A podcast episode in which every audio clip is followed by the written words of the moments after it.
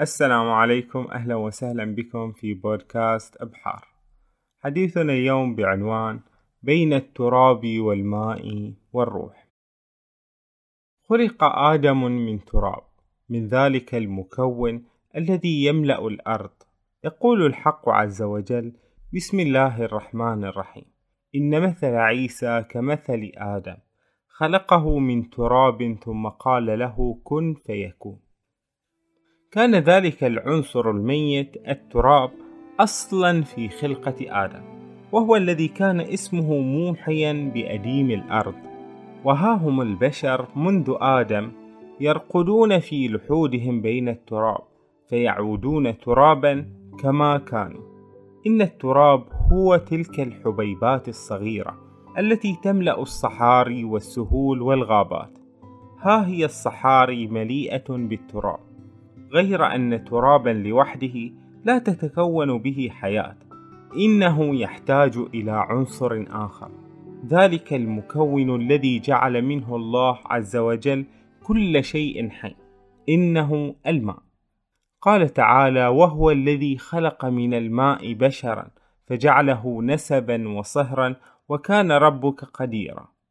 كما أن التراب عنصر أساسي من تكوين الإنسان كذلك الماء هو العنصر الأساسي الآخر. لقد قدر للتراب والماء أن يشتركا ليكونا مادة الحياة. حين يمتزج الماء بالتراب فأي شيء سيكون هذا الخليط؟ نعم سيكون طينا الطين هو ذلك التراب الرطب المتشبع بالماء. وكما أن كل عشبة تنبت في الصحراء أو الغابة قد نشأت معتمدة على اتحاد قطرة ماء وحفنة من تراب اختلطتا فكونا أرضا لينة طينية. وفي تلك البقعة الرطبة نشأت معجزة الحياة. من الطين الممزوج من الماء ومن التراب خلق آدم. وكانت طينته تتشكل على نحو ما يتشكل الصلصال الفخاري. يقول عز وجل خلق الإنسان من صلصال كالفخار وهنا تشبيه الإنسان بطينته وتكوينه وطريقة صياغته التي مثلها الله عز وجل بصورة الذي يشكل آنية فخارية. فها هو يديرها ويجوفها ويضع لها الشكل الذي يرغب به. كذلك ربنا ولله المثل الأعلى شكلنا وصورنا على ما شاء من الصور والأشكال واختار في أصولنا التراب والماء وهما كل شيء يوجد على سطح هذه الأرض وفي أعماقه. إنها تلك القرابة الوطيدة التي تجمعنا بأديم الأرض وبجماداته.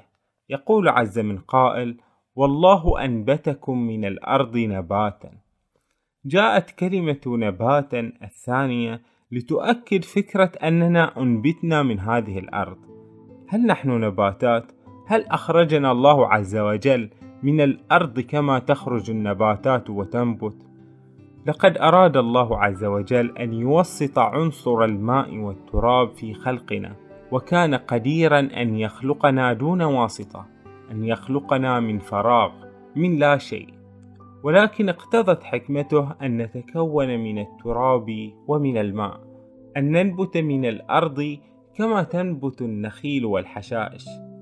خلقنا من مواد عضوية حالنا كحال سائر المخلوقات.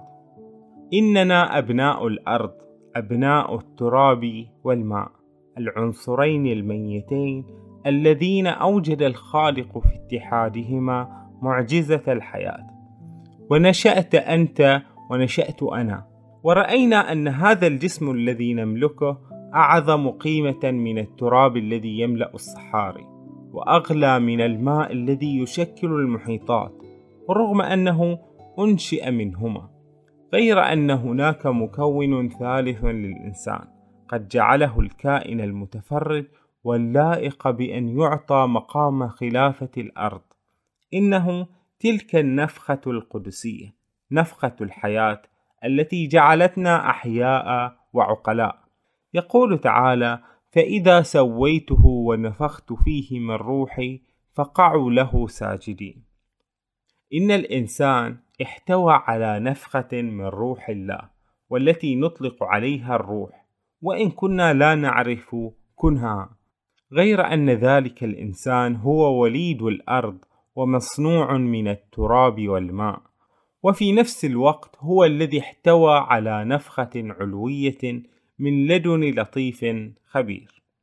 ها هو الإنسان في الحياة يتأرجح بين طبيعته الأرضية التي يشترك فيها مع الحيوانات والنباتات وبين روحه السماوية التي تجعله يبحث عن الله ويناجيه ويتقرب إليه.